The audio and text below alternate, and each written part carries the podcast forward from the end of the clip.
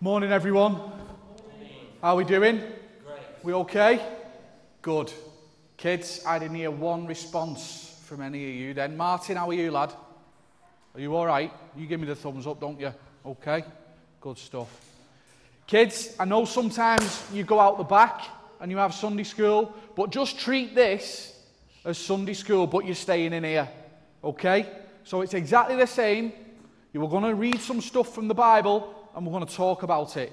And that involves you just as it involves me, as much as it involves anyone else. Okay? Kids, can I have another thumbs up just to show that you're at least listening to me for this? Yeah, like that. Like that. Okay, so, Jimmy, I know you've got a Bible. Kids, I know there are others, not just Jimmy, who has got a Bible. If you've got your Bible in front of you, either on your phone or in a book, you can turn to John 16 right now. That, that was a direct order. That was. Yeah, yeah. And you, it'll come on the screen for you as well, Keen. Okay. Good stuff. Um, John 16, we're reading from. I'm going to read, and then we're going to talk about it. All right? It's as simple as that. And, kids, just for your benefit, there'll be stuff on the screen as well that just gives you a little hint what verses we're looking at and what we're reading and talking about. Okay? So we're going to read first, and I'm going to read John chapter 16, verses 1 to 11. This is Jesus talking, and he's talking to his disciples, he's talking to his mates, talking to his friends. And it's at a point just before Jesus knows he's going to the cross. So he's telling his disciples, he's telling his friends some of the things that he thinks is really important for them to know. Okay? So that's the context. This is what he says All this I have told you so that you will not go astray. They will put you out of the synagogue. In fact, a time is coming when anyone who kills you will think he is offering a service to God. They will do such things because they have not known the Father or me. I have told you this so that when the time comes, you will remember that I warned you. I did not tell you this at first because I was with you. Now I am going to him who sent me. Yet none of you asks me, Where are you going? Because I have said these things, you are filled with grief. But I tell you the truth. It is, good for, it is for your good that I am going away. Unless I go away, the counselor will not come to you. But if I go, I will send him to you. When he comes, he will convict the world of guilt in regard to sin and righteousness and judgment. In regard to sin, because men do not believe in me. In regard to righteousness, because I am going to the Father where you can see me no longer. And in regard to judgment, because the prince of this world now stands condemned. Amen. Amen. So, most of us know from what we've looked at before that this is Jesus is telling his disciples some troubling stuff, some stuff that's hard for them to deal with. And some of the, some of the things, unfortunately, when, when we're a Christian, some of the things are, are tough for us to hear and also to then apply or do in our lives. And two things that are really tough for us to hear about our faith. The first one, we might have to suffer because of it. Unfortunately, God doesn't say that suffering is going to go away. He says, because you belong to me, because you belong to Jesus, the likelihood is at some point in your life you're going to have to suffer. And the second thing that is tough to hear about our faith is that God and his judgment is certain. There's no debate. And I'm going to explain a little bit about what I mean. It's the truth. That's what the Bible teaches.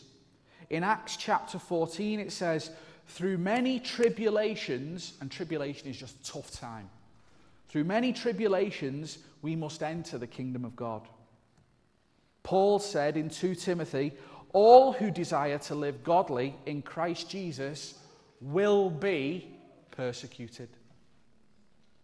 And Jesus said to all of his followers that they are to take up their cross in order to follow him. And that, unfortunately, for us means some of the stuff we have to go through in life is going to be difficult for us to deal with. And what I want to say today, really, is that when we think of God, and I'm not saying this is wrong, but when we think of God, I do it, I think of love. I think of mercy. I think of grace. I think of all those things that I like about my God. But then there is also some things that I tend not to think about first and foremost, but are equally true of God, like his judgment, like the fact that he's going to deal with sin, like the fact that he is righteous and we are not, like the fact that he has wrath, and it's a righteous wrath.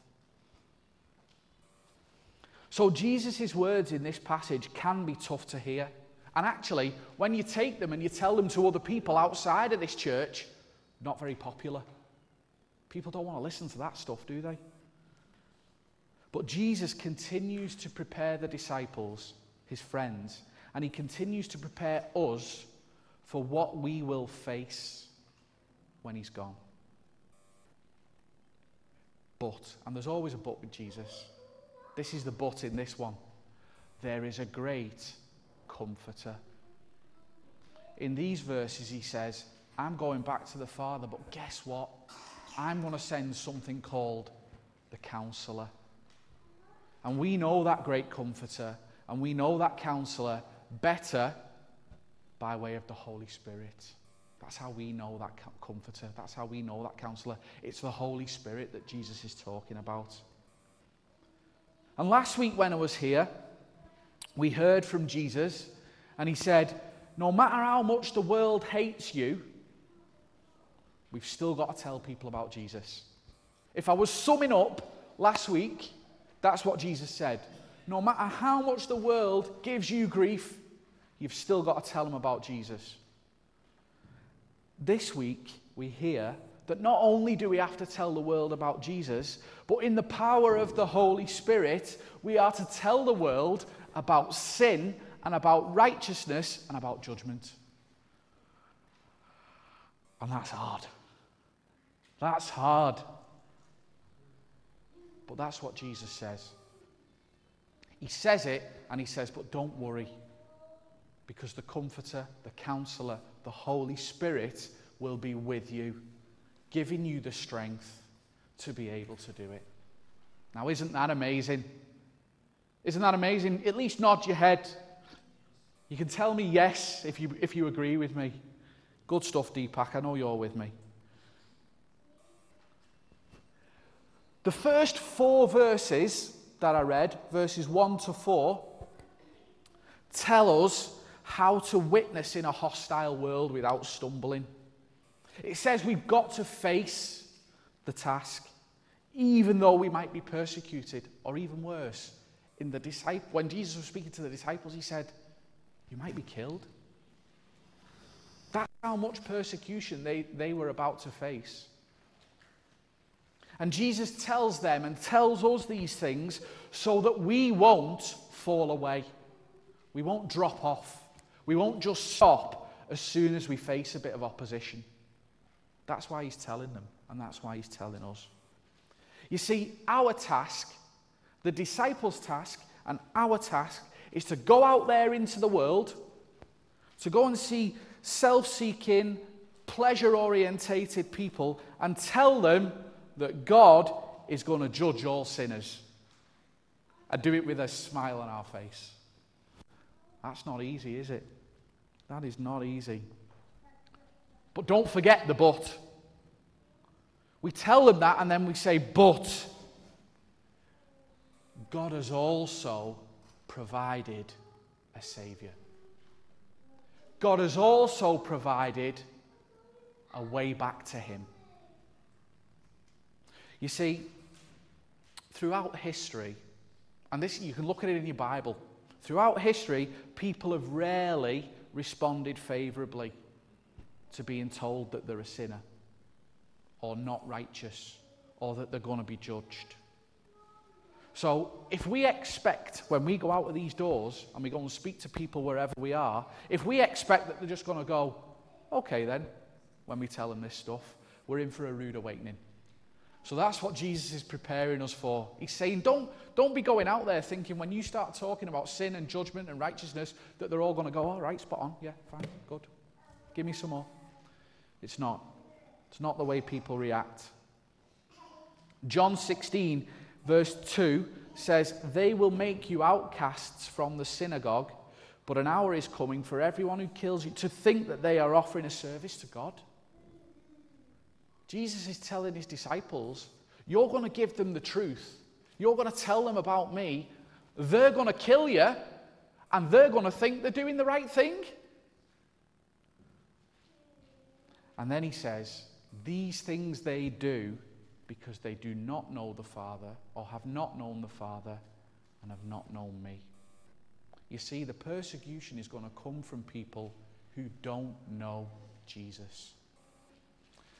Just as it was for the disciples, so it will be for us. The persecution, when we tell people the truth, will come from people who don't know Jesus.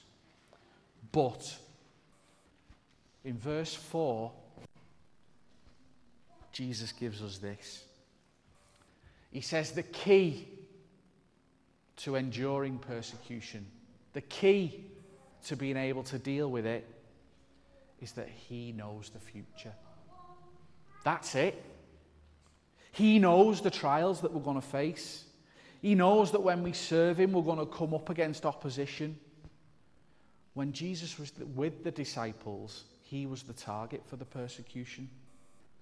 But after he returned to the Father, he knew that they would become the target. So Jesus speaks these words to them and to us to forearm us, to let us know, to prepare us that it isn't easy to witness about Jesus in the hostile world. But he gives us some ways of doing it. He tells us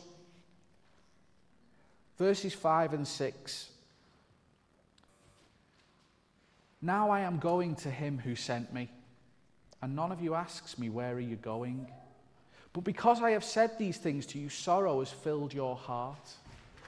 Now I want you to stick with me here. What Jesus is saying here is don't focus on yourselves.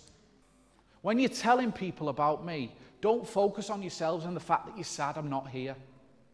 Jesus is saying to his disciples, focus on God's glory. Focus on my glory. You see, the disciples weren't thinking about Jesus going back to the Father in heaven as being glory. They were thinking that was, oh, what? He's going? He's not going to be here? I'm going to feel sorry for myself. Jesus is saying, I'm going back to God and I'll be glorified. That's where my glory is, in heaven with God the Father. And guess what? I'm going to send you my Holy Spirit to empower you to do these things. Don't be thinking, don't be sad that I'm going. Don't focus your attention there, but focus your attention on the fact that I'm going back to heaven and I'm sending you the Holy Spirit. That's where Jesus was telling his disciples to put their focus. They were focused at that time on their needs. They weren't focused on Jesus' glory and God's kingdom and the purpose of it. At first glance, some of you that know John's gospel and that can remember some of it, at first glance, Jesus' words, none of you asks me where you are going, might seem to contradict stuff that we've heard before. Because in John chapter 13, Peter says, Lord, where are you going? And in John chapter 14, Thomas says, Lord, we do not where you are go- we do not know where you are going. But just as Sim said before, about what, what you read, he's talking about Isaiah. What you read isn't necessarily the context in which you automatically think it, it comes across. When Jesus says this, he knows that neither Peter, when he asked, or Thomas, when he asked, was really interested in knowing where Jesus was going. Because he knew the motive behind their question. Their question was motivated by the fact that they didn't want him to go. They wanted him to stay. So they were asking him, Where are you going? Not because they were bothered about or concerned about him and his glory and his purpose, but because they were bothered that they were leaving, he was leaving them. Jesus knew that. But they, so even though the disciples have asked where Jesus is going, they're self absorbed about their own loss, about the fact that he's leaving them. What they didn't see was the bigger picture that Jesus was returning to the right hand of God the Father, and he was sending his Holy Spirit to empower them for the work that he had given them. The application for us, the thing that we need to take on board from this that Jesus is saying to his disciples, in order for us to be an effective witness. In order for us to be able to tell people about Jesus properly, we have to take the focus off our own feelings and what we think and focus on God's glory. Focus on Jesus' glory through spreading the gospel to the people that we meet. Even if we are persecuted, even if we come up against people who really don't like what we're saying, His glory should be our aim. Not how we feel about someone persecuting us. Does that make sense? When we're coming up against opposition for what we're saying about God, just because someone opposes it, we shouldn't take a backward step and go, oh, you know what? I'm feeling a bit sorry for myself now. They've just given me a load of grief. What Jesus says is focus on his glory and not how you feel. And that's a lesson for us because it's easy for us to step back, isn't it? And go, I'm not ready to take that flack. I'm not ready to deal with that. But he gives us a comfort. Jesus gives us a comfort. He gives us his Holy Spirit. He says, I am going back to the Father. You're going to have to tell people about me. You're going to have to tell people about sin, righteousness, and judgment. But I will be with you in the power of the Holy Spirit. Jesus makes a claim in verse 7 that would have shocked you and me and certainly shocks the disciples. This is what he says. First of all, he says, I tell you the truth. So you know it's not a lie. I tell you the truth. It is to your advantage that I go away. He says it's better that I go away. For if I do not go away, the Helper will not come to you. But if I go, I will send him to you. Jesus says that we have it better because he is in heaven. We have it better because the Holy Spirit is with us. He lives within us to comfort us, to encourage us, and to empower us to tell people about Him. And as we saw in the last chapter of John, the Spirit bears witness, we heard, the Spirit bears witness through us, through the way we live, through the things that we say. And this verse that we read today, John 16, verse 7, shows a massive change in the ministry of the Holy Spirit. Through, so it's Holy Spirit to the ministry of the Holy Spirit to believers and also through believers. It's a change that's noted. Earlier in John's Gospel, do you remember this? Jesus promised that rivers of living water would flow from within those who believe in him. It's a promise that Jesus made nine chapters ago, for those of you that were, who were interested. John chapter 7, He promised that. And in John chapter 7, he explains he spoke of the Spirit, whom those who believed in him were to receive, for the Spirit was not yet given. Why? Why was the Spirit not yet given? Because Jesus was not yet glorified. And all that means is Jesus was not yet in heaven with his Father.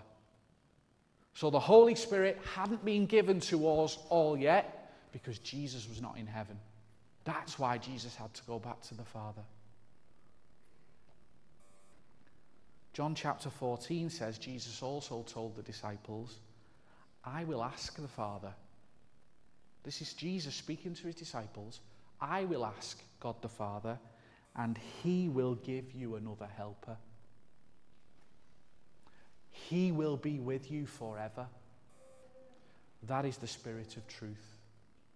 Whom the world, so all those people out there that don't belong to Jesus, cannot receive. Because the world, all those people, don't see him or know him. But you know him because he abides with you and will be in you. That's a promise. That is a promise from Jesus to his disciples. And that change occurred on the day of Pentecost when the Holy Spirit descended on the church. And as Jesus made clear, a massive role for the Spirit is to empower us, to give us the strength to tell people about Him. There's a few ways in this passage that we've just read that explains how that happens. And the massive theme within these verses about the Holy Spirit is that the Holy Spirit will convict the world. That's the word that gets used. It will convict the world. All who are saved, anyone that belongs to Jesus, has been convicted of their sin but not all who have been convicted are saved. That's sad, isn't it? Some people are convicted of their sin, know that they are, are sinners, that they are wrong, and yet refuse to come to Jesus. That's the only difference between a believer and a non believer. A person that has been convicted of their sin who has chosen to come to Jesus, or Jesus has drawn to himself.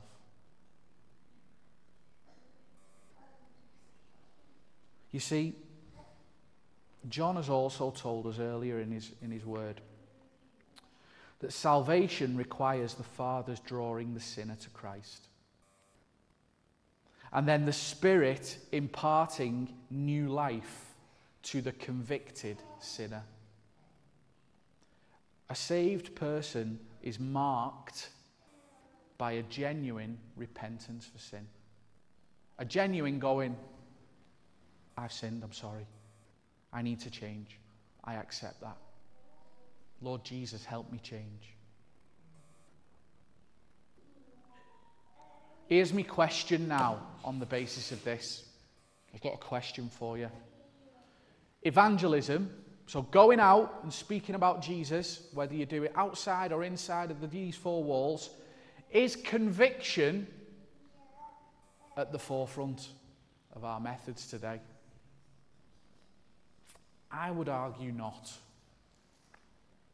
I think when I look at all the evangelism that goes on in the world, I think there's a lot of get people to pray to receive Christ. Get people to pray. And it's, listen, I don't disagree with it. It's right. But sometimes that happens even when there's no indication that someone is convicted about their sin. And like with me, I'm going to make an assumption about you, and you can tell me after if you, if you think I'm wrong. Conviction deepens, I believe after we're saved. That's the role of God's Word. That's the role of the Holy Spirit in our lives. But to initially trust in Christ for salvation, you've got to have a sense that you're guilty for something. You've got to have a sense that you need saving from something. That's, the, that's the, what the word means, salvation. If I'm going to trust in Jesus to be saved, then I've got to be saved from something. I've, I've got to have some kind of understanding that I need to be saved. That's conviction. That's being convicted. Knowing that you have to be saved. It's as straightforward as that. And when the Holy Spirit convicts sinners, they can respond negatively, superficially, or in genuine repentance. And there are three things that we hear in these verses that the Holy Spirit will convict on. The first one we hear in verse 9 concerning sin. The Holy Spirit will convict the world concerning sin. Why? Because they do not believe in Jesus. Okay? When the Spirit exposes our sin, when the Spirit reveals to us our sinfulness, the stuff that we do and have done and will do wrong, we have a choice. We can either run away from the light, away from the truth, as described in John chapter 3, or we can come towards the light. We can come towards Jesus. We can come towards the truth and accept that we're wrong, accept that we're a sinner. When the Holy Spirit convicts of sin, they're the two options that a person has. You either leg it because you're scared to death of your sin being revealed, or you come towards the light and accept that you're a sinner. Jesus identifies the root of all sins. He says the root of all sin is because they do not believe in me. I would guarantee if you were to go out here and ask the general person that you would come across in the street if they regarded not believing in Jesus as a sin, I think we'd go, no, I don't think you're right. I think if you asked them, what do you think a sin is? They'd go murder. They'd go stealing. They'd go abuse, lying, adultery, maybe. But I don't think not believing in Jesus would be on that list for most people. Yet Jesus says it is the sin the sin that the Spirit will convict the world of. And that's because if you truly believe in Jesus, you won't be committing those other sins. You won't be doing them things. They stem from unbelief in Christ. And those other sins are ultimately not the issue between the sinner and God. The real issue is the rejection of Jesus. That's what Jesus says is the real problem. People reject me. That Jesus is the only remedy for anyone's sin. And that's what people reject. Self righteous people might say they don't need a Saviour because they're good enough.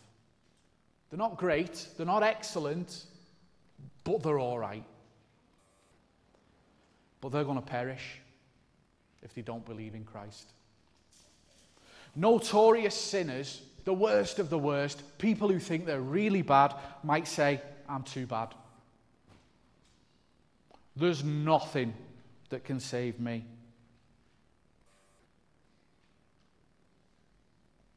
But rejecting Jesus condemns them equally. Likewise, accepting Jesus saves those two people equally. That is the issue that Jesus says. Those that do not believe in him will perish. After sin, it says the Holy, Word, the Holy Spirit will convict the world about righteousness. Jesus himself is the standard for righteousness. He never sinned, he always obeyed God. He is the only one who could die in the place of sinners because he had no sin of his own. And when the Father resurrected him from the dead, he put his stamp of approval upon Jesus' death. The Bible is clear that God now imputes that very righteous imputes just means puts in us that very righteousness of Jesus into every single sinner that trusts him. 2 Corinthians, he made him who knew no sin to be sin on our behalf. Why? So that we might become the righteousness of God in him. At the moment, any sinner trusts in Christ, his sin is charged to Christ. And Christ's righteousness is given to him. That is amazing. And that is the message that we are to tell the world. No one is ever good enough to qualify for heaven because everyone has sinned and fallen short of the glory of God. But God has given us a means by which we can be covered in the perfect righteousness of his Son, namely by believing in him. By believing in Jesus that has done that for us. And then the final thing that Jesus tells us the Holy Spirit will convict the world on is judgment. So we've had sin, we've had righteousness, and now we've got judgment. Where sin and righteousness meet, judgment follows. Satan is the ruler of this world. He was judged at the cross. At the cross, his doom was sealed. The sentence was passed for both him and the people that belonged to him. John 3:18 states he who believes in him is not judged. In him is Jesus. He who believes in Jesus is not judged. He who does not believe has been judged already because he has not believed in the name of the only begotten Son of God. So when we tell people about Jesus, our witness has to include sin, righteousness, and judgment as much as we might not like it. Along with faith, along with love, along with mercy, along with all of those other things that I talked about earlier. But Jesus is the only remedy for our sin. Jesus is the only one who can make us righteous. Jesus is the ultimate judge and will judge between right and wrong, who is with him and who is not. In other words, just before that, when Paul witnessed to the Roman governor Felix, he spoke to him about faith in Jesus. Paul told this Roman governor about faith in Jesus, but he also told him about righteousness. He also told him about self control. He also told him about the judgment that was to come. In other words, when Paul spoke to Felix, he spoke about sin or self control. He spoke about righteousness and judgment along with faith in Jesus Christ. My question for us to finish is what should motivate us to be witnesses for Christ? Given the prospect that people aren't going to want to listen to you, and might even want to cause you harm because of what you're saying. It's simply this. Remember this Jesus' glory is what should motivate us to witness for him. He is, he is risen from the dead. He is sat at the right hand of the Father. He is returning soon to judge the world in righteousness. And He has entrusted that message to us to share with others. The message of salvation through the cross. Our task is to tell the world concerning sin and righteousness and judgment in the power of the Holy Spirit that God has given to us that we might be able to do it. He's strengthened us. He's given us the authority and the strength to tell the world about Him. And we're blessed to be able to do it. Amen. Father, we just thank you for your word. We thank you for its truth. Lord, we just pray that we will be able to put those things into practice that you would have us do. Lord, strengthen us in the power of your Holy Spirit that resides within each one of us that belongs to you, that we can serve you and serve you well as we go from this place. Lord, help us to sing. Help us to lift our voices now as we sing to you before we close. For we ask it in Jesus' name. Amen.